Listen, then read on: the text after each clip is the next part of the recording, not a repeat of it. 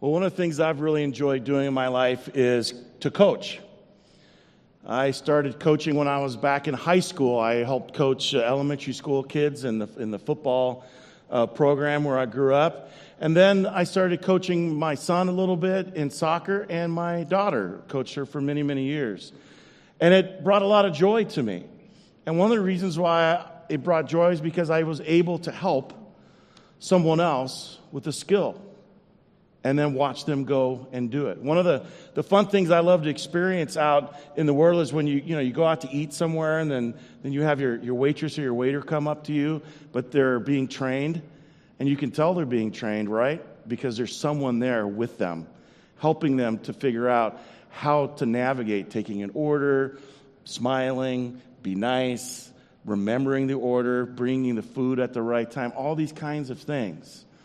My wife loves to help kids learn how to read. It's one of the things that brings her joy in her life. And a lot of us that have been around coaching or teaching and training, we do it. And we say words like, you can do it. You can do it. Whatever I am imparting to you, you can do this on your own. You have the ability to do it. I remember um, just this past fall, uh, my daughter was playing on the, the high school team, uh, and then there was a field right next to us, and there were another group of, of uh, girls playing. And as I was on, I wondered who they were, and I was watching, and it was it was it was tough. It was brutal. It was really, really hard to watch. And I said to my daughter afterwards, I said, so what's up with the, the, the team on the other side? I mean, what what's going on with that? She goes, well, those are kids that have never played soccer before. But they come to high school, and they, they went into high school, and um, they just want to play. Now, what's the difference between the two fields? Someone has coached my daughter and her team, and nobody has ever coached these other girls. Now, they're having a blast.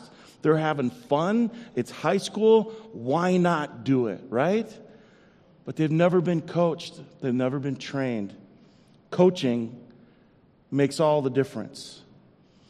We're going to read in Scripture this morning about another coach, Jesus. Jesus has been intentionally coaching a group of disciples. Now, you have to understand the whole um, kind of system that Jesus was a part of. Jesus was a rabbi. And at some levels, the rabbi uh, level was one of the top professions in Jesus' day. If you got to be a rabbi, it meant that you mastered memorization of Scripture, and then you also were good enough that you attracted followers. People wanted to follow certain rabbis. And so we're going to kind of take a look at who these disciples were. Now, back in those days, school was all wrapped around Scripture, the Old Testament, the Torah, the first five books of the Bible. And you went to school and you learned how, or you memorized Scripture. And once you got to a certain point, say, you know, you're five, six, seven, eight years old, and you get to a certain point where it's pretty clear that you're not going to be able to memorize all of this, this books of the Torah. Now, there are different people with different skills. I would not have been one of them. The rabbi would have come up to me and said, hey, Paul, or whatever it is in Hebrew, Pablo, um, you've given it a good shot, but it just, this isn't for you. So I would recommend you go back to your family, let them know, and you're going to have a good life, everything's going to be great, and you're going to go learn how to do whatever your parents do. When Jesus comes along and recruits his disciples, these are not disciples that are following another rabbi. These are disciples that were told at one point in time in their life, hey, uh, Peter, hey, hey, John, James, you know what? This isn't for you. You, you. you haven't memorized Deuteronomy. You can't spit back to me Leviticus. You, you just, you can't do it. Hey, it's going to be okay. You're going to have a good life. Um, go out and, and help your family's business. And that was mainly fishing. They were in the fishing business. And so when Jesus comes along and recruits these guys, they are not the A team. They are the B team. They're not on the field where you can see that there's kids have been trained and coached. They're on the field where there are people that have, that have never been coached, never been trained. Jesus calls those people. Not the best of the best. Not the smartest. Not the people that are able to, to take the test. Not the thirty-five A C Ts, right? These are people that really struggled with being able to memorize Scripture and then able, then really struggled with being able to talk about it and to be able to argue about it. So Jesus comes along and he picks the B team, the not good enoughs, the ones that are out learning the family trade. And he picks them to coach. And he coaches them. Most of Matthew is Jesus coaching his disciples on how to be like the rabbi. How to do what Jesus does. And so we have these stories in the book of Matthew, these stories where Jesus is trying to encourage his disciples. You have this story where Peter gets out of the boat, right? The story Peter gets out of the boat, starts walking on water towards Jesus. And all of a sudden, Peter doubts. And he starts to sink. Well, who does he doubt? He doesn't doubt Jesus because Jesus is standing on the water. Jesus isn't sinking. He doubts himself. He doubts his own ability. He doubts his coaching. And we see another example of this in the book of Matthew. Let's read this book, chapter seventeen, fourteen. When they came to the crowd, this is Jesus and his disciples, a man came to him, to Jesus, and knelt before Jesus and said, "Lord, have mercy on my son. For he's an epileptic and he suffers terribly." Now that's a translation. Epileptic, uh, epilepsy was not a known condition back in the time of Jesus, but that's what the scholars believe this young man had. And he had seizures. And he suffers terribly. He often falls into the fire and often into the water. This is a really bad condition. And the man continues, "And I brought him to your disciples, but they could not cure him." And Jesus answered, "You faithless and perverse generation, how much longer must I be with you? How much longer must I put up with you?" Now, that's a coach right there. Jesus is coaching up his disciples. I remember when I was a freshman in high school, I was playing up on the varsity football team. I thought it was all that and a bag of chips. And I was playing um, uh, uh, defensive back, and I decided on my own, for some reason, that I was going to blitz from way, way, way too far. And I didn't even get there. I wasn't even close. Coach took me out, and he said, uh, "You can't do that." I can't say what he said, but he said, "You can't do that. Perverse generation," that's getting kind of close. And so I felt so bad about myself. I, I just kind of, and then I stood there next to him, like, "Coach, you know, I'm ready to go back in." And you know what he said to me? I'll never forget. This is one of the things I've never forgotten about this coach said to me. "We can't afford to have you out there." Whoa. Coaching me up.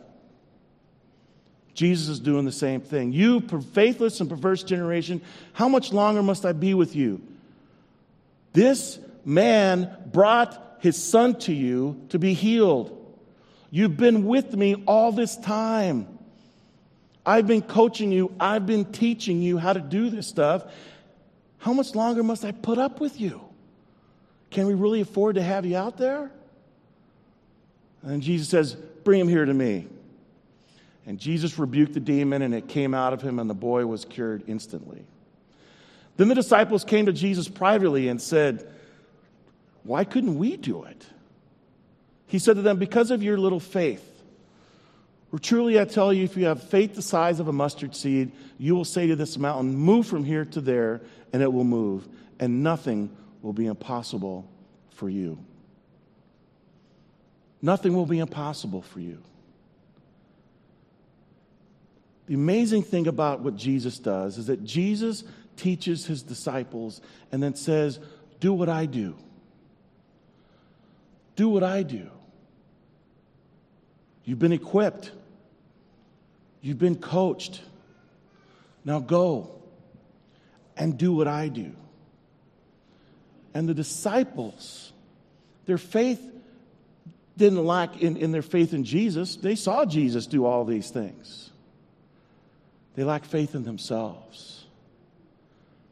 They lacked the faith to know that they can do what Jesus is calling them to do. You and I are the same way. We've been coached. We've been trained. We've been sent out to do what Jesus does, to bring hope, to bring love, to bring community, to reach across barriers and boundaries, to be the kind of people that can make a difference in this world. Do you have faith in your own ability to do that? That's what Jesus is calling us to do. That's what Jesus did for a young man that grew up in the South. He's an African American, and we now know his name, Martin Luther King Junior But if he hadn't had faith in his ability to do what Jesus does, we never know his name. We never know his name. He would just been another person walking around doubting that he would have the ability to do what Jesus did. When you hear part of Martin Luther King Junior's speech, you can hear Jesus. You can hear Jesus, his words, his intention for community and for life. Because Jesus has a dream. That dream is for health and wholeness, for community. "I have a dream today," Martin Luther King Junior says. "I have a dream that one day every valley shall be exalted. Every hill and mountain shall be made low. The rough places will be made plain, and the crooked places will be made straight. And the glory of the Lord shall be revealed, and all flesh shall see it together. This is our hope. This is the faith that I will go back to the South with. With this faith, we will be able to hew out of the mountain of despair a stone of hope. With this faith, we will be able to transform the jangling discords of our nation into a beautiful symphony of brotherhood. With this faith, we will be able to work together, to pray together, to struggle together, to go to jail together, to stand up for freedom together, knowing that all will be free one day. And this will be the day when all God's children will be able to sing with new meaning, 'My country, 'tis of thee, sweet land of liberty, of thee I sing. Land where my father died, land of the pilgrim's pride, from every mountainside, let freedom ring.' And if America is to be a great nation, this must become true. So let freedom ring from the prodigious hilltops of New Hampshire. Let freedom ring from the mighty mountains of New York. Let freedom ring from the heightened Alleghenies of Pennsylvania. Let freedom ring from the snow-capped Rockies of Colorado. Let freedom ring from the curvaceous slopes of California." And he didn't say this, but the snowy, wintry Minnesota. But not only that, let freedom ring from Lookout Mountain of Tennessee, from the Stone Mountain of Georgia. Let freedom ring from every hill and molehill of Mississippi, from every mountainside. Let freedom ring. And when this happens, when we allow freedom to ring, when we let it ring from every village and every hamlet, from every state and every city, we will be able to speed up that day when all God's children, black and white, black men and white men, Jews and Gentiles, Protestants and Catholics, will be able to join hands and sing in the words of the old Negro spiritual, "Free at last, free at last. Thank God Almighty, we are free at last." Faith can move mountains. Faith can make the crooked ways straight. That's what God has been coaching into you since the very beginning, to live your faith. And so together we stand as one people as we proclaim the statement of faith through the words of the Apostles' Creed. Let us stand together.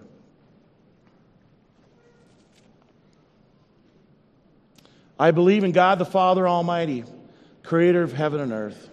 I believe in Jesus Christ, his only Son, our Lord. He was conceived by the power of the Holy Spirit and born of the Virgin Mary. He suffered under Pontius Pilate, was crucified, died, and was buried. He descended into hell. On the third day he rose again.